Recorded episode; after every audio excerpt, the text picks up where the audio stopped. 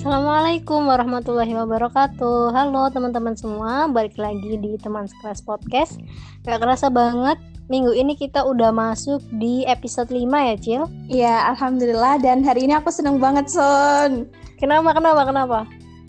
Soalnya kita nggak cuma berdua atau bertiga nih. Kita bakal berempat. Wah iya biasanya bertiga aja ya. Sekarang nambah satu lagi gesternya Kita ada tamu siapa aja nih Cil kali ini Cil Oke, jadi hari ini kita kedatangan dua special guest star. Yang pertama teman kita adalah Zakidin Abdul Azim dan kita panggil di sini uh, dengan panggilan Jackie gitu. Yang kedua siapa Son? Yang kedua adalah teman kita Morris Milzam Ahmad yang merupakan sarjana kedokteran ya. Hmm. Oh iya, jadi Jackie ini sekarang kesibukannya sebagai mahasiswa mas ma mahasiswa pasca sarjana di bidang hukum Islam. Selain itu, Jeki juga menjadi santri di Pondok Alukmaniah, Yogyakarta. Nah, kali ini kita bakal bahas apa sih, Cil? Kayaknya seru banget sampai ada dua tamu nih, ada dua teman-teman kita datang ke sini. Topiknya menarik juga sih, Son. Aduh, aku nggak nggak sabar nih pengen diskusi bareng mereka. Apa tuh? Oke, jadi hmm, topiknya adalah tentang keluarga. Wah, tentang keluarga ya, Cil. Sesuatu mm -hmm. hal yang personal banget dan uh, pasti dipunyai oleh semua orang ya. Iya, kenapa sih kita mau bahas ini? Karena tentunya di masa pandemi ini, lagi-lagi di masa pandemi ini, family time itu menjadi sesuatu yang sangat uh, berkualitas ya. Karena uh, di masa self quarantine tentunya kita bisa berkumpul bersama keluarga. Jadi kita bisa semakin punya waktu untuk bersama dengan keluarga di mana biasanya di saat bukan pandemi ini kita biasanya sibuk sendiri-sendiri nih gitu. Mm -hmm. Tapi apa benar sih kalau keluarga itu selalu menjadi tempat uh, yang didamba-dambakan untuk berkumpul bagi setiap orang? Sebenarnya bagi kita semua tuh apa sih makna keluarga? Ayo kita ngobrol bareng Jeki sama Morris ya, Jil.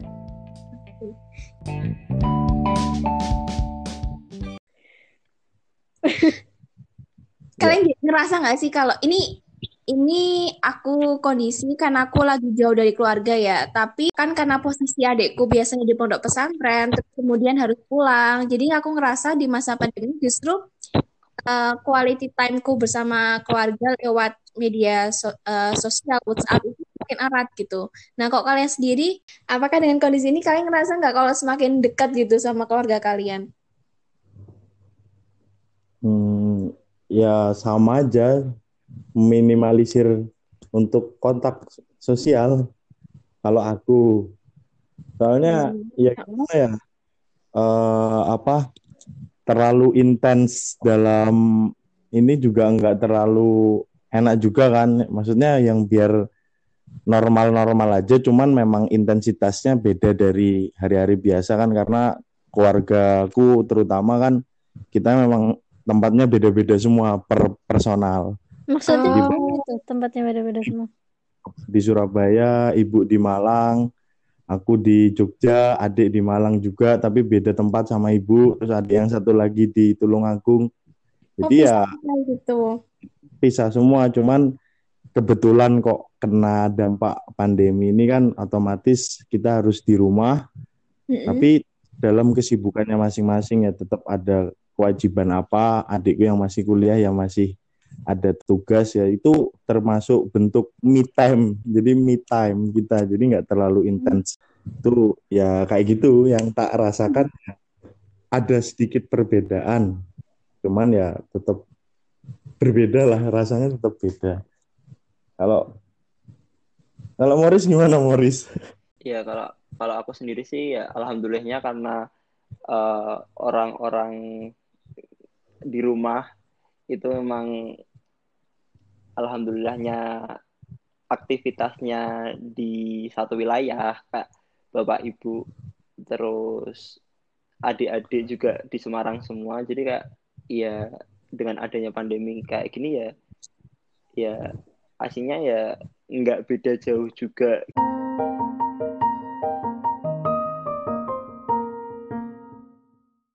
Tadi kan Jeki sempat itu ya bilang eh, terkait me time.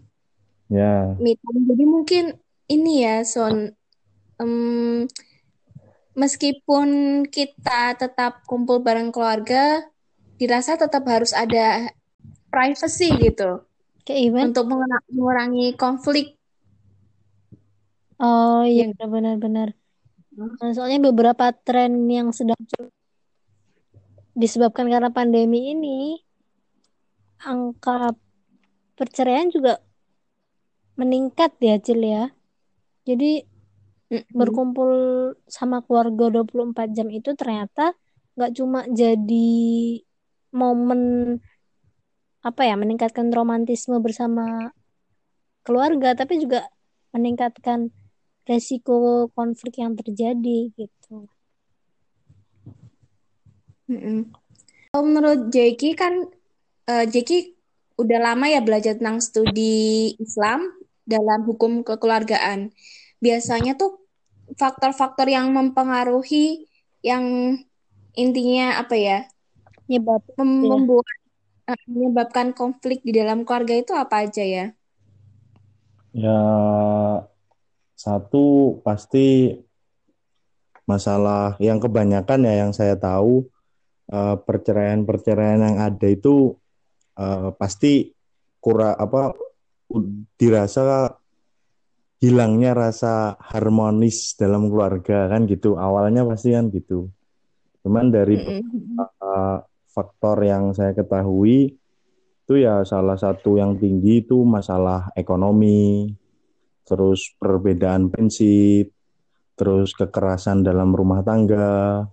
Nah, Mm-mm. Beberapa beberapa hal-hal yang memang uh, sering terjadi uh, alasan-alasan yang diajukan ke pengadilan yang terjadi di pengadilan itu uh, masalah faktor-faktor itu tadi.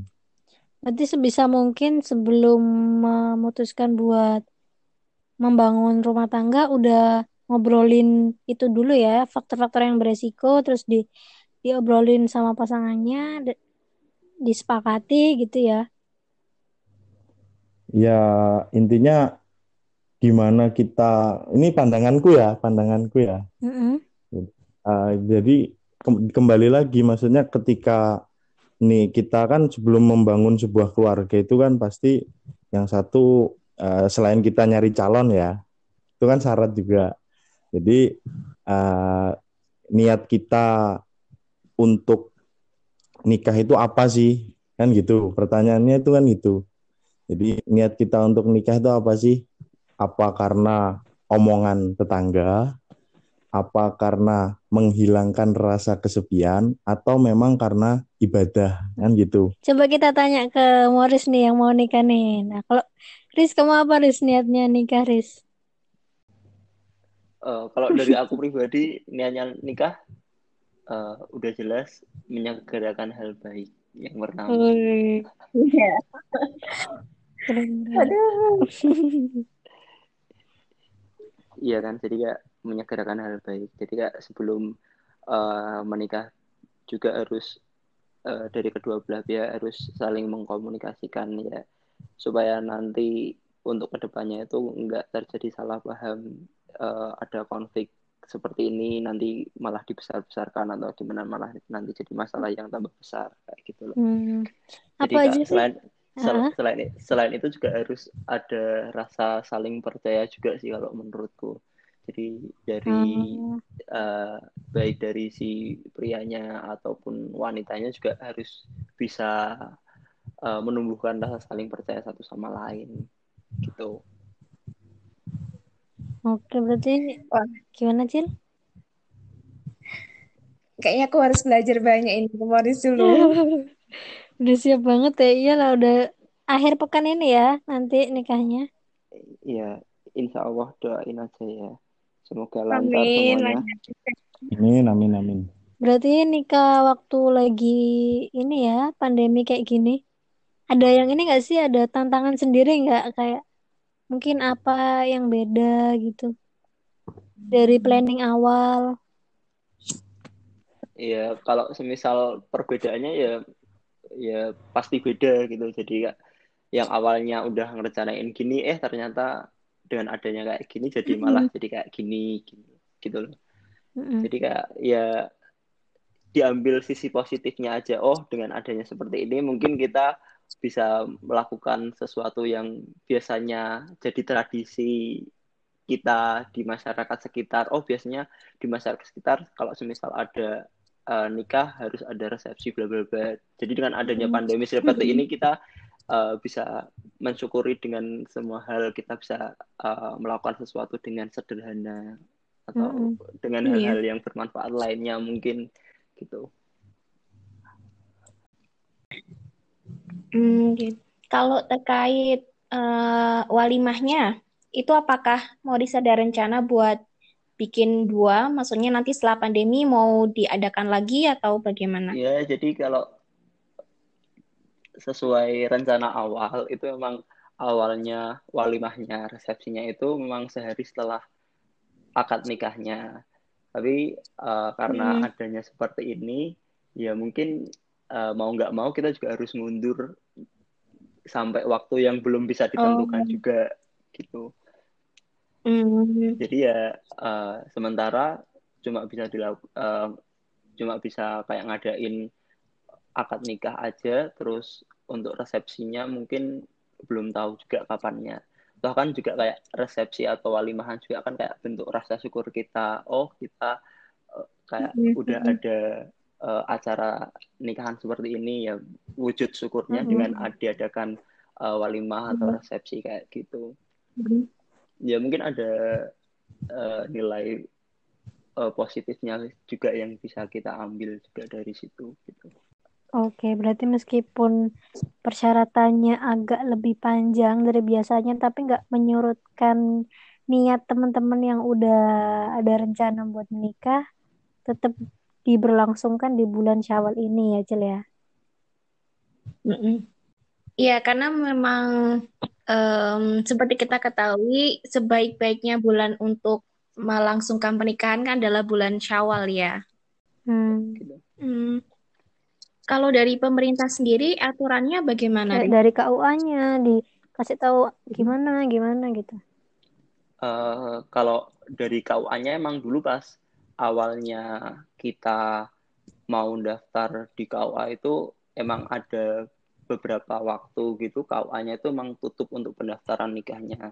Mungkin Sebelum sekitar ya mungkin sekitar 2 sampai dua mingguan itu emang KUA emang nggak menerima untuk uh, pendaftaran untuk pernikahan. Nah, mungkin uh, setelah itu baru KUA itu bisa membuka untuk pendaftaran pernikahan itu dan akhirnya ya alhamdulillah alhamdulillahnya ya berkas-berkas dari uh, saya dan uh, calon itu bisa masuk ke KUA-nya gitu ya.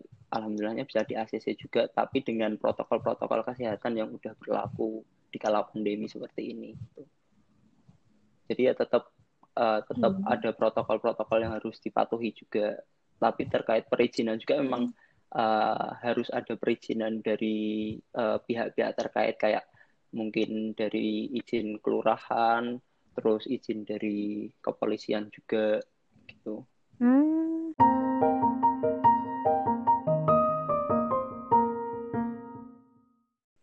Oh, ini nih Riz. Jadi biasanya kan semoga sakinah mau warahmah ya gitu. Oh iya iya benar-benar sebenarnya apa sih artinya sakinah mau mm. warahmah tuh? Jadi kalau yang eh, saya tahu ya, jadi kan kita kan pasti punya harapan yang namanya semoga memang doa-doa yang dipanjatkan untuk mempelai pengantin itu kan pasti mudah-mudahan jadi keluarga yang sakinah, muadah, rumah kan gitu. Aroma. Uh, sebenarnya kalau uh, sakinah itu bisa diartikan ya kita menetap dalam artian biasanya langgeng lah bisa oh. keluarga yang stuck dalam artian ya keluarga yang langgeng untuk hidup semati dunia uh, akhirat gitu ya. Uh, uh, tapi di satu sisi gini sebenarnya harapannya itu keluarga sakinah Sedangkan modalnya apa? Modalnya itu mawadah dan rohmah kan gitu sebenarnya. Jadi eh, satu kesatuan yang utuh tuh jadi untuk mencapai sebuah keluarga yang sakinah didasari dengan modal yaitu mawadah dan rohmah. Jadi cinta Mawaddah dan rahmah itu apa? sayang. Cinta dan kasih sayang. ya. Jadi untuk mencapai sebuah keluarga yang sakinah itu dibutuhkan yang namanya mawadah dan rohmah. Itu eh, yang saya ketahui itu seperti itu. Jadi tujuannya keluarga sakinah, tapi kita butuh modal yang namanya mawadah dan rohmah. Makanya eh, mempelai laki-laki dan perempuan itu diharapkan eh, memang punya rasa cinta dan kasih sayang untuk mencapai sebuah keluarga sakinah tanpa eh, apa yang namanya tidak didasari dengan keterpaksaan untuk menikah gitu. Hmm. Oke, berarti gimana Cil? Halo? Kalau dari masing-masing kalian kan pasti punya pandangan, maksudnya punya pengalaman beda-beda kan. Heeh. Mm. Itu diceritakan dong juga biar semua cerita gitu. Wah, nanti durasinya kepanjangan kalau kita ikut nimbung Nri. Iya nih. cerita ya Cil ya. Kita nanggepin aja.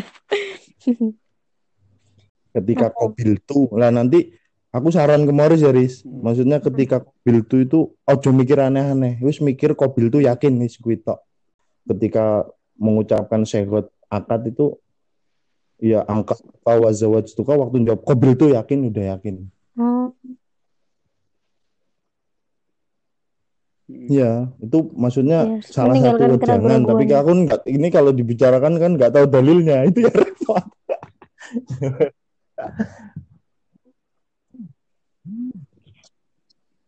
oke. Cil, nanti obrolan ini dimasukin podcast juga ya. Yang bagian Natural ini bagus. Nih, eh, tapi kalau itu dimasukin podcast kan wagu ya, Morris yang mau nikah, aku yang belum. kan aneh. Ya apa kan aku kan Ya, yang-. Yang yang pas Aku kok selalu deg-degan ya kalau bahas tentang nikah kayak gitu-gitu. Termasuk kalau lihat orang akad tuh loh, deg-degan juga. Di podcast Iya. ini juga bahas nikah kok, Padahal, uh deg-degan. padahal bukan kita Iya. gitu ya. Iya, Lihat padahal bukan Iya. kita yang mau nikah, modus.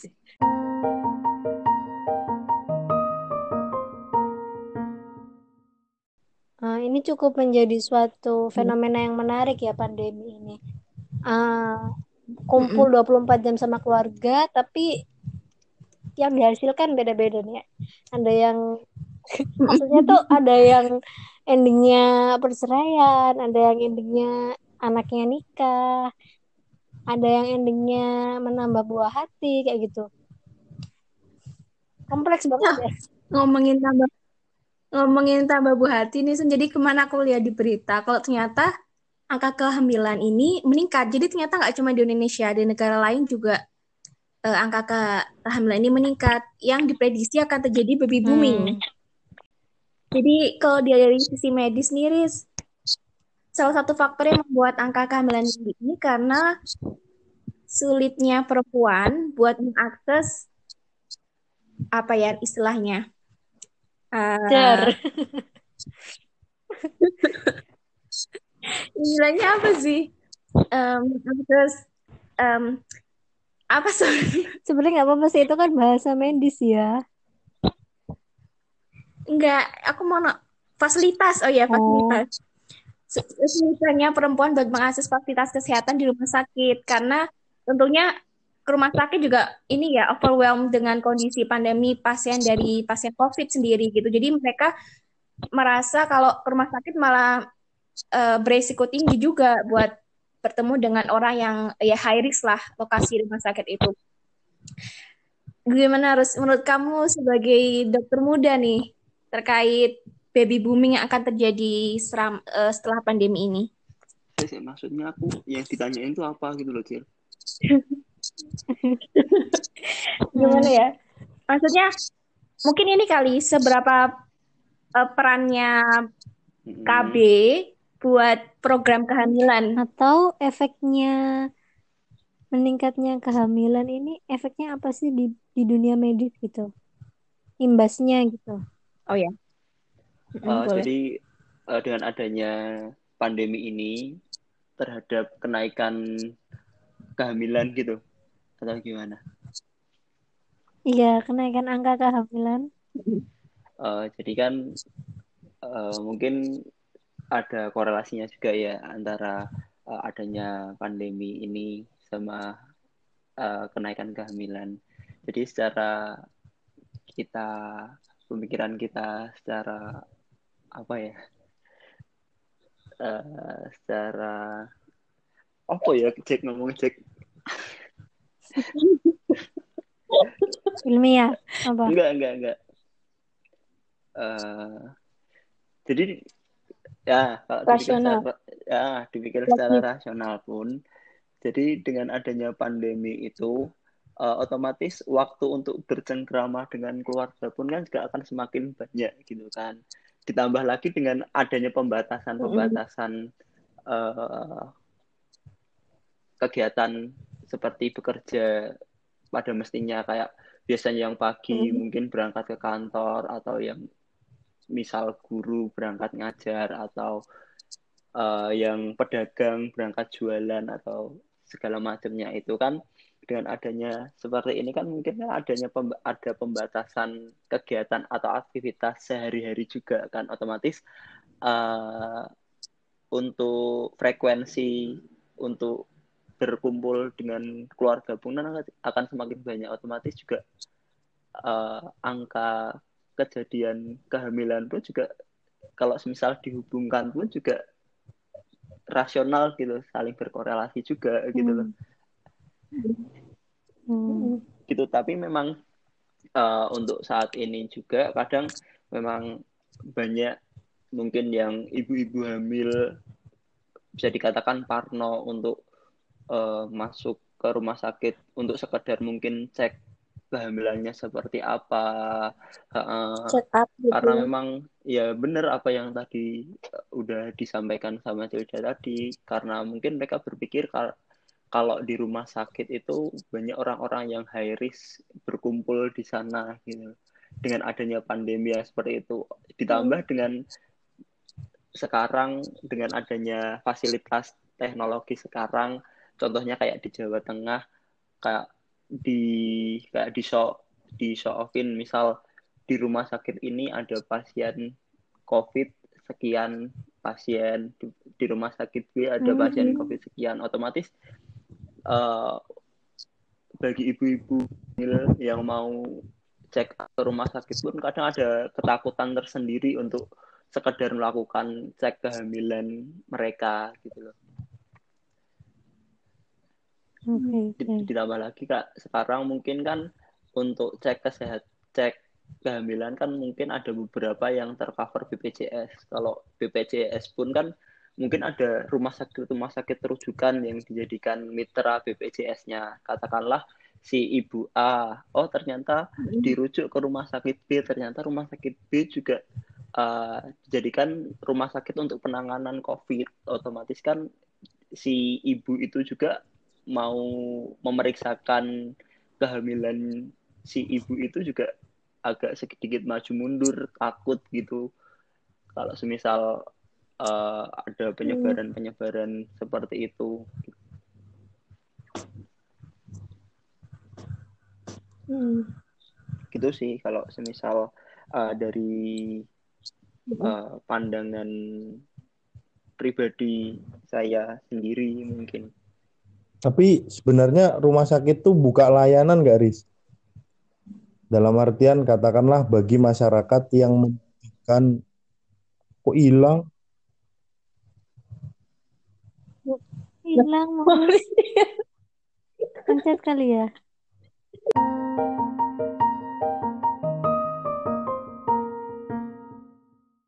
Uh, jadi aku mau naik ke Maurice itu terkait dari sisi medisnya, apakah program kehamilan itu hanya sekali atau diprogram setiap rutin gitu, misalnya setiap setahun sekali atau bagaimana?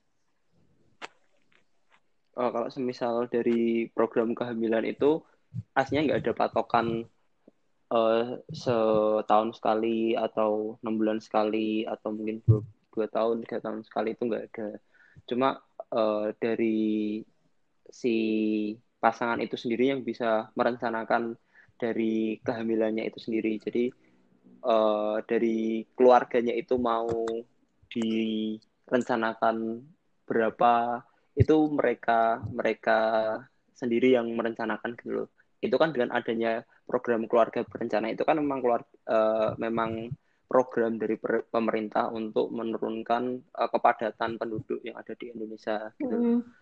Tapi kalau semisal memang dari KB atau keluarga berencana itu memang modelnya kan ada banyak ya. Mm -hmm.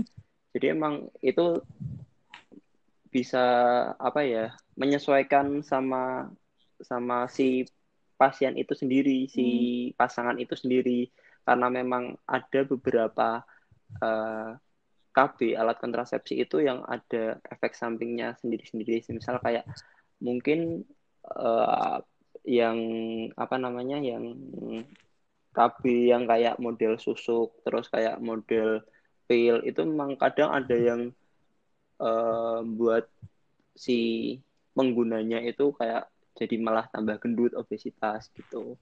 Jadi emang menyesuaikan sama uh, kebutuhan pasangan masing-masing aja sih itu toh kan kalau semisal memang uh, katakanlah untuk kehamilan kalau semisal nggak dibat nggak nggak di nggak dibatasi katakanlah kalau semisal memang si pasangan itu pada tahun ini melahirkan eh tahun selanjutnya melahirkan lagi. Jadi kayak nggak ada jedanya hmm.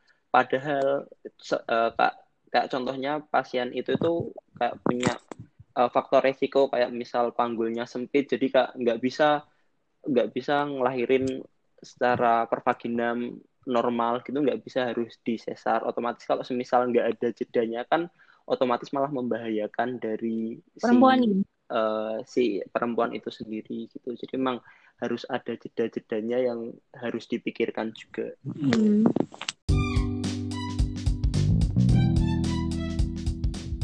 Wah ini kita udah dapat banyak banget um, sharing pengalaman dari Morris dan juga pesan-pesan dari Jackie. Sebelumnya kita mau ngucapin makasih banyak banget buat Morris dan Jackie. Semoga oh ya buat Morris terutama nih semoga dilancarkan ya sampai hari Jumat ya. Insya Allah amin. Amin. Dan hari-hari setelahnya. Iya. Lancar selalu. Hmm, semoga tercipta keluarga yang sakinah, mawadah, warahmah. Amin. Ya amin. Ya alamin. Terima kasih juga buat teman-teman pendengar setia teman sekelas podcast buat teman-teman yang ingin juga curhat sharing tentang pengalaman persiapan pernikahannya di masa pandemi ini boleh banget buat komen di postingan terbaru kita di episode 5 ini atau yang pengen request buat topik ke depan juga boleh banget buat DM di Instagram teman sekelas podcast. Mau ya kayaknya udah cukup panjang dan berbobot ya. Bicaranya santai tapi uh, sangat bisa kita jadiin bekal. Oke, okay, akhirul kalam. Wallahul muwafiq ila aqwamit Wassalamualaikum warahmatullahi wabarakatuh.